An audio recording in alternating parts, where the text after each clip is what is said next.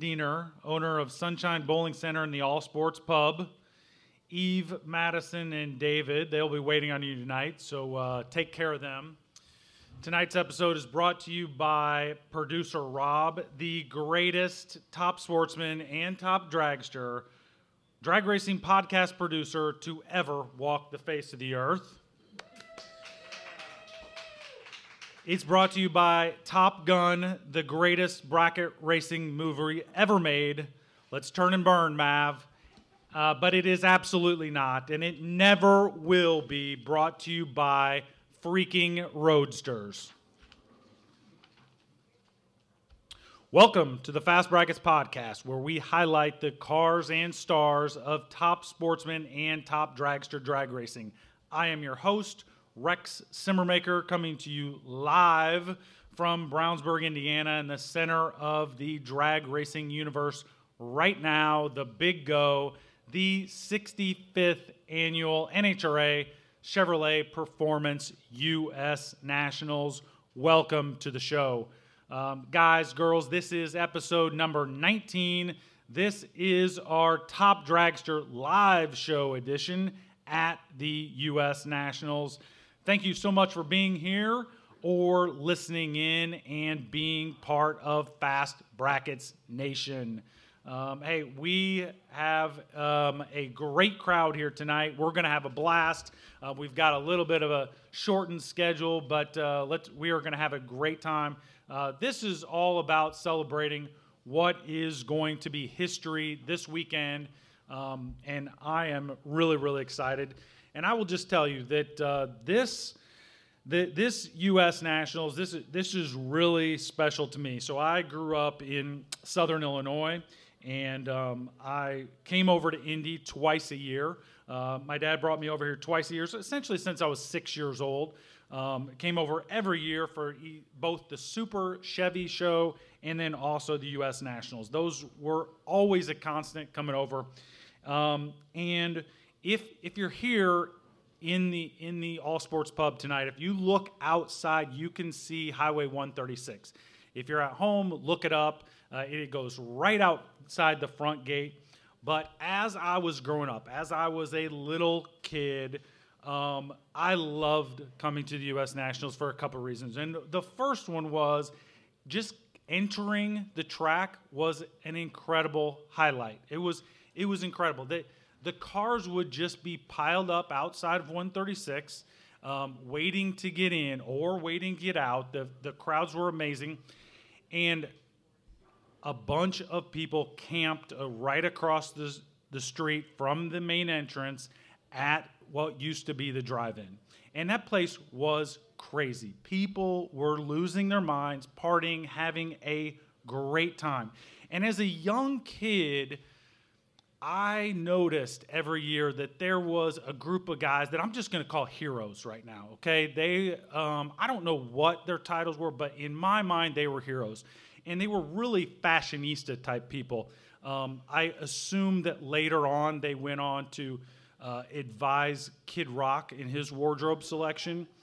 Um, you, I think you're getting the idea of what these heroes look like to me. And I, I didn't know it, but I recognized and I figured it out pretty quickly that these guys had three major jobs to do. Um, the first one was to drink beer. And it, as a little kid, I figured they were doing it pretty well. I didn't know exactly what was going on, but I knew they were doing it pretty well. Um, and not all the beer, but most of the beer they were drinking. And I, I could figure that out. Um, and keep in mind, I'm six, seven, eight, nine.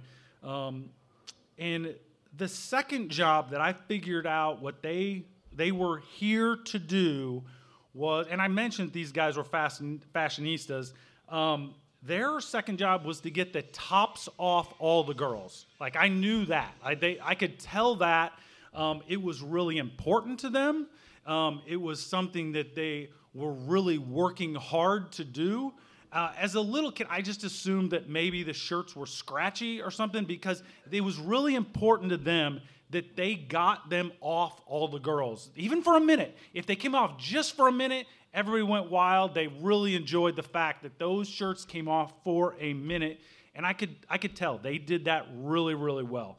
Um, but what they did most important for a young kid was they stopped the cars. So if you're in line with all the cars, if you had a cool car, they would stop the line and they would let the progression go a little bit. So you had maybe a couple hundred feet, and they would stop you. They would throw some water down under your tire, and then you got to do a burnout, which was incredibly cool. So what you wanted to do was have a cool car, and you wanted to be able to stop and then do a burnout. And I remember one year we got to finally do the burnout, and it was the coolest thing ever. And these guys, these heroes, as I like to call them, um, they really set the tone. Now, um, now you've got to go uh, across the, the street. You got to go to the campground to do all that stuff. But um, what these guys did was really good, and those those three things always left a, a really good memory in my mind. And so to come back here, almost 40 years later, and to talk to you guys about um, what is going to be another incredible memory for this weekend, being the top the first ever top sportsman, top dragster um, winners and, and contesting this weekend is really something special. So thank you all for uh, being with us, and uh, I'm I'm just a very very honored to be uh, a very small part of that. Uh, but uh, hey, let's get to it. Um, we have a great show tonight, and it is all devoted to the top dragster category. Uh, we'll break down a couple things tonight. We'll We'll break down the, the entry list. We'll break down the qualifying ladder so far. Uh, we're going to bring up some guests on stage to get their take on all of this. Um, but before we get to that, you guys have done a unbelievable job thus far of liking and sharing the Twitter and Facebook pages, and I really appreciate that. But if you haven't, help us out by following at Fast Brackets on Twitter and then like and follow the Fast Brackets podcast page on Facebook. Now, metaphorically speaking, pull the car to the staging lanes, get strapped in, get your helmet tight because here we go. All right, let's make it pass. Let's get them hot. Let's put them in the water box and talk about the only thing we can talk about today, which was as we're recording this show, this is Thursday night, this is Thursday evening. So, Top Dragster has made two qualifying sessions, um, both in the middle of the day. The, the weather was good. We had 33 competitors try to make the, the first round pull. Um, and we have the top competitors from across the country. So we have folks from Louisiana, we have folks from California, we have folks from Texas, Arizona, New York. The best of the best hauled their rigs across the country in order to compete for the very first um, title and the very first Wally that says top dragster at the U.S. Nationals. Um, and the first round um, was was good. It was we expected early, and if you follow along a little bit, I I thought it would be a little quicker, but everybody was very conservative first round, which as well they should be. Um, they did exactly what they should as a competitor, and the bump spot was 628. So um, very very strong. If we ended right there today, it would be the fastest class ever in the history of the class. So it's 628. We know that's not done. Um, we're not done yet, but that's um, where we'll get to, or where we are right now. And we've still got one more qualifier tomorrow morning, which I would expect um, people to just lay the woods to um, tomorrow morning. Uh, but there were there were 33 cars that went down the track first uh, first time. So this morning, uh, Mario Bosch went 6'11 with a three at 231 miles an hour to claim the top spot. Uh, his son Darian was uh, third at uh, 6'11 9. So if you think about that, uh, Rusty Baxter sneaks in there um, in between at number two at 6'11 7. All those guys are, are just moving right at the top and, and guessed right at the very beginning. Um, to put themselves right at the top and get in the show. Um, I will say that I'm really, really glad that the NHRA added the third qualifier because there was a lot of thought, and if you looked at um, at the session early in the week, they only had two sessions for us. So if you looked at the the run sheets, there was only going to be two on Thursday. Um, I run in a series where you only have two qualifiers. It does change your your game a little bit. It's fine, um, but the first one's pretty conservative. Then you get after it, um, and if you have any mechanical issues, it it does test you a little bit. So I am really glad that that NHRA said, hey, these guys want to step up. They they need the opportunity. They need the stage to step up, and they went after it. And so they, they made that change, and I think that is really, really good. So we had two today on Thursday, the 29th, and we'll have one more on Friday morning. And that's, uh, you know, as we're recording this, it is Thursday evening. So um, that that is really good. And, and I will tell you that I picked, I kind of went early this week, and I said I thought – that we're going to have a bump spot in the low 20s, maybe the teens, and I still think that is very, very possible in the morning. Um, and we'll we'll talk to uh, one of our competitors here coming up, um, and talk a little bit about uh, his thought process, his his action going forward. Um, but uh, yeah, let's let's do that actually here um, in a few minutes. Let's let's put it in the beams.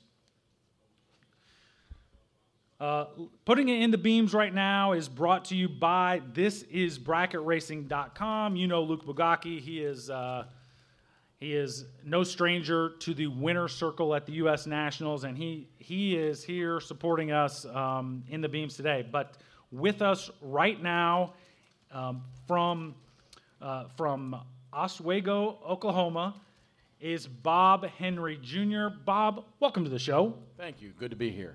Yeah, appreciate you coming on. So you just finished up uh, the the second qualifier and hustled over, and I we appreciate that. Um, but you got a speeding ticket.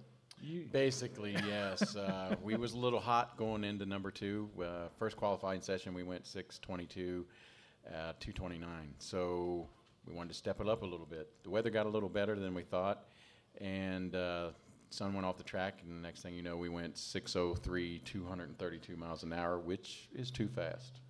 Yeah, so NHRA says 610 is the index, and most of the events across the country, just to put this in perspective, you run a 622 anywhere else in the country, and you're well within the top five or six. Yes, basically. Yeah, that's true. Bob, you were 21st Yes. this morning at a, at a 22. Yes. I mean, what is going on here? This is insane. Yeah, the good thing is we were prepared for that. Uh, the one thing we didn't want to do is come in and go under right away and get behind the, the, the curve there. So we were being conservative, um, obviously too conservative. I had it knocked in the head too much at the start. It only 60 footed, 102, uh, and had it.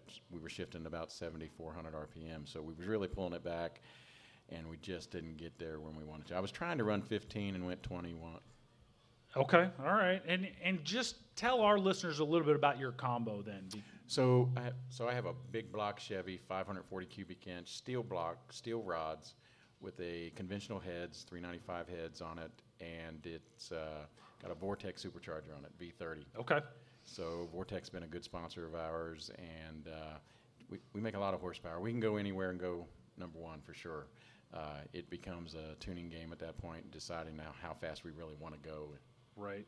So it's it's good to have that uh, that set up. I got to give props to Danny Nelson, who I believe he's a, a mainstay on this show as well. And uh, it's a, it's a copy of his, combin- his combination, and and uh, he helped us through that. I didn't want to reinvent the wheel. I seen what was working, and I kind of latched onto him. So I have to give him the credit and Vortech. Yeah, that's great. Well, we've heard a lot of people go into the Vortech stuff, and um, really having a lot of success with that. And like you said, you can make a lot more power than what you need. So it's it's really trying to figure out how to pull it back a little bit, and then also be consistent at the same time. Exactly. So you don't want to kill it so bad that it won't leave the starting line. So then, because then it Right. kills your reaction time. So you don't want to kill it too much there, and at the same time, we don't want to build a bunch of boost on the other end, put too much pressure through the motor. So we're trying to keep that dude around 28, 29 pounds of boost at the finish line. Uh, and we were about right at 30 pounds here this this last pass at 603. So it was a kind of a good news, bad news situation for us. Bad news is obviously it didn't count toward qualifying.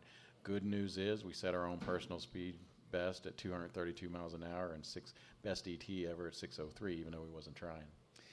Yeah, that's pretty impressive uh, that you did. I mean, good for you. You set your personal best at the big go. Like that's pretty cool, man. Yeah, you know, and I heard you talking about your history and things like that. So I'm in Oklahoma now. I'm originally 90 miles uh, east of here in a little town called Hamilton, Ohio. Okay. Grew up there on the wrong side of the tracks, uh, poor as could be, uh, and uh, in all rights shouldn't be sitting here today. So you know, I've always my dad was a drag racer, nowhere near what I'm doing here today. But you know, he was one of those guys that we'd drive the car down to the local Edgewater Park and uh, change the road tires off, put the slicks on it, and and go racing, uncap the headers, and have a good time. That was my childhood. Thank you. That's right. So, so that was my childhood, and it kind of, as most people know, that's anywhere around drag racing, it, it gets in your blood. You can't get it out. I've tried. Uh, you know, it is not the most financial uh, best decision you can make if you're a drag racer, because uh, you know you got to be in it for the love of it, not for the money of it. Yeah, that's uh, that's very cool. So you're familiar with uh, Raceway Park, Lucas Oil Raceway Park, and, and and you've raced here before. I'm guessing if you're from Cincinnati. Absolutely, I had one of my best weekends ever here uh, at Raceway Park. Um, I, they had a double double day event. One was a quarter mile race, one was an eighth mile race. Uh, one on Saturday, one on Sunday, and I ended up winning both of those. So on my wall of fame, I have those two plaques. That's quarter mile, eighth mile. So that was pretty fun. Very impressive, and has got to give you a lot of confidence coming into this event, knowing that you've been in the winner's circle here before. Yeah, and it's one of my favorite tracks. Obviously, even when I wasn't, this is my backing up. This is my first year to ever compete uh, at the U.S. Nationals. So I was always a big money bracket racer. So I traveled around, you know, running those big money events, and I've won the ten tucks and uh, just about every big money race around here, except for the million, unfortunately. Uh, and I just haven't run that that many times, once or twice. So, uh, you know, I've, I've been around, I've done a lot of bracket racing. And back when I started this, I had the bright idea that, uh, you know, I was watching Top Direction. I was like, man, this is a bunch of guys that's got a lot of money, can't drive. That was my opinion. you know, because I would watch there, them. yeah. That's a that's a thing, you right? know, and that was, you know, at the time, early on, years ago, that was kind of the deal. Guys had a lot of money, they could go fast, you know, Right. and, and that's how it was. Unfortunately, now that uh, I'm in it now, uh, there's a bunch of drivers, a bunch of past world champions, a bunch of big money bracket racers. I mean, the best of the best is in this category, and more is coming. You know, I, they're coming every day. So, you know, I think it's going to be a class that everybody wants to see, especially if they understand it. So, you know, what people don't understand that aren't in drag racing, you know, it's not like running funny car. We're not smashing the gas and once it hooks up, we run to the end. We're going 230 miles an hour, looking at each other at the finish line, trying to take 10th out. you That's know. right. That's incredibly difficult to Yeah. do, and for somebody who has no idea, taking tenth out at 230 miles an hour is virtually impossible. And then remember to get the parachute because no parachute, bad things are going to happen. You know, so believe me, I've done it. I did it in St. Louis last year. We w- it was close race. I was looking at the side, and from the matter of me saying, "Oh man, he got the wind light," and me thinking, "Parachute," I almost didn't get at, didn't get stopped. So you know, and I added it up last week at 230 miles an hour. We're going about a football field a second. So Yeah, it's it's impressive, and um, to be able to drive the stripe at those speeds is is really a skill that is. I mean, developing that is it takes time, and it sounds like you've you've got your handle on it. That's for sure. Um, well, tell us about the trip then. So you you've made the trip. What, did you have this on your on your calendar like as soon as it was announced early in the year, or how? When did it kind of come to you that went, hey, I have a chance to win a Wally at the U.S. National, and the very first one. Yeah, that was that was amazing. So I was hearing the rumors early on that it might happen, and we, every all of us were kind of pushing, you know. And thank goodness, Top Dragster's starting to catch on a little bit. Yep. They're you know they're inviting us to the Midwest Pro Mod Series, things like that. Hello, Keith Haney, and uh, so it's starting to get a fan base. You know, people are starting to understand that these things are really fast and can be really exciting, and uh, you know, I think they like that. Yeah, no, I agree, and I couldn't be happier that the NHRA got on board and said, "Hey, let's let's invite them to the greatest race that we have." I mean, we're, we're looking over there. It's almost a thousand cars. I mean, it, it is. There's no better place to be on the planet right now if you're a drag racer. And Bob, you got a chance to to go do it. We do, and we have a legitimate car that can win this thing. You know, uh, uh, we haven't always had as good a car as we've got, but we've got a contender. We've, you know, I've missed a tune-up a little bit. We just didn't go as fast as we wanted it to. Tomorrow, you know, we'll set it up to run somewhere around 15 or so, and we'll be just fine. You know, so uh, I'm looking forward to it. You know, it ain't like I haven't run these guys before. Right. You know what I mean? So I know what I'm dealing with, and and so do they. So it will be a gunfight. Yeah, there's no question. Tomorrow's going to be nuts. I mean, we we've got a bump that's at 628, and like, I mean, I think it would it would be easy for that to fall into the teens if people kind of zero in. It, it's very, it, it's, it could. What I suspect will happen, however, is everybody normally on this third pass will go into race mode. So, and, and the deal with that is, is you know, we're going to be racing in some cooler weather as the weekend goes. We Yep. could be out early in the morning. The temperature could be 60, 65 degrees. Right. So nobody wants to go up there sitting on 610, w- uh, si- 610 setup, and then all of a sudden the weather and the footage goes down a thousand foot, and the weather goes 20 degrees cooler in the morning, and now your 610 is now 602. Right. So Yeah. now you got you have no choice but to try to kill that. So I expect people will settle in and and go into bracket mode, race mode. Um, I know that Mario went Bosch and his son went into bracket mode in the second pass because I had Mario beside me Okay. and uh, we leave, and it looked like he was tied to a stump. So, um, you know, I was fast and he was slow, and uh, you know, I found out he had changed the tooth on the blower and slowed it down a little bit, and uh, and I was too fast. So the combination of the both, you know, looked bad because I was going to use him to judge a little bit because he just went six eleven. Right, So I was right. my plan was go down there and hang a wheel on him and go six ten, but that didn't work out so well. Yeah. Um, no, that that was a good plan going in, but uh, you know, you'll have to figure it out tomorrow. Um, tell us a little bit about your program and who all helps you and how you go on the road. Yeah, so again, poor boy from Ohio um, is, and so I understand the challenges of being able to go this drag racing thing and do it at this kind of level. I mean, it's it's a high level racing. It takes a lot of money and a lot of support. And I've been fortunate since even my bracket racing days to always have good sponsorship. So back in the early days, one of my very first sponsors was Doug Herbert Performance Parts. Okay. I got to know Doug. He was supporting, and, and, and it was a simple sponsorship. He would help me with uh, parts and such and things like that. I got to know him very well. Uh, so it was it was an enlightening thing, and he kind of trained me a, a little bit on how things work, and got to hang out around the two top fuel car a few times. But so that was my very first sponsor. So even back then, I'm running bracket races 20, 15, 20 years ago with sponsorship.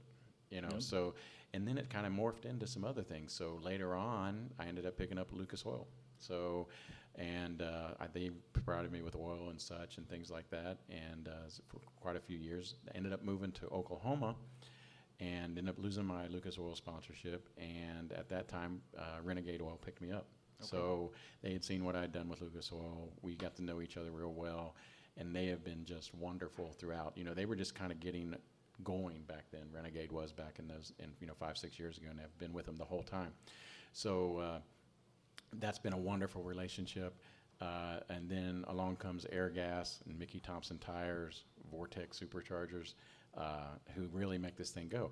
And s- still today, you know, I need that kind of support to be able to run these run these races, and I do the best I can to represent my sponsors. And uh, and what that means to me is, you know, I sell their product, I promote their product. You know, I'm always available to them they, and their customers to answer questions. You know, we'll go on the road and do grand openings at stores, uh, whatever we can do to help them. So. No, you're doing it at a high level and uh, doing it uh, very, very well. I know they'd be very proud of you, and uh, we certainly appreciate you coming on tonight and uh, wish you the best of luck tomorrow. I know you've got your hands full, but uh, you're ready for the fight for sure. Yeah, tune in to NHRA.tv and uh, you can watch this whole thing, and uh, it should be exciting. Yeah, If, I, if you can't get here. right. I agree. I agree. That was the great Bob Henry. Uh, thanks for coming on. Thank you. Thanks for having us. Guys, that was great. Um, all right, let's let's go to the half track report brought to you as always by dragracelawyer.com. Um, we all know um, that it's always brought to you by dragracelawyer.com and Ed Harney. Um, if you need someone you can trust, someone who is like you, a drag racer, and he has legal expertise that you need, you have to go to dragracelawyer.com and talk to Ed and get your legal tune up. Um, and Ed is with us here tonight. Ed, how are you? I'm outstanding, Rex. How are you? I'm great. I'm great. I mean, we are sitting here. We're um, talking bump spots in Top Dragster, the fastest field in history, and it's going to get faster. Uh, listen, I'm fired up. Um, we, we've got a little bit of uh, reporting to bring to you, uh, but uh, but Ed, I've known you for a long time, um, and I know you've flirted with putting together a Top Dragster uh, car for a while. So let me ask you this. If you were going to put together a top dragster car right now, what power adder would you use? You know, if, if that's what something I was doing right now and, and uh, had the opportunity to do it, I, I really think I'd look at the ProCharger route. Yep. Uh, Lester, Lester Johnson, if you watch his car, Yeah. uh, the, uh, the electronic uh, fuel injection pro charge combination, I'd call Lester and Andy and say, hey, help me out. Right. Yeah, they've got it figured out for sure. Just, just amazing. It seems like they can just dial up power when they want it. It's just like they make a change and they go faster.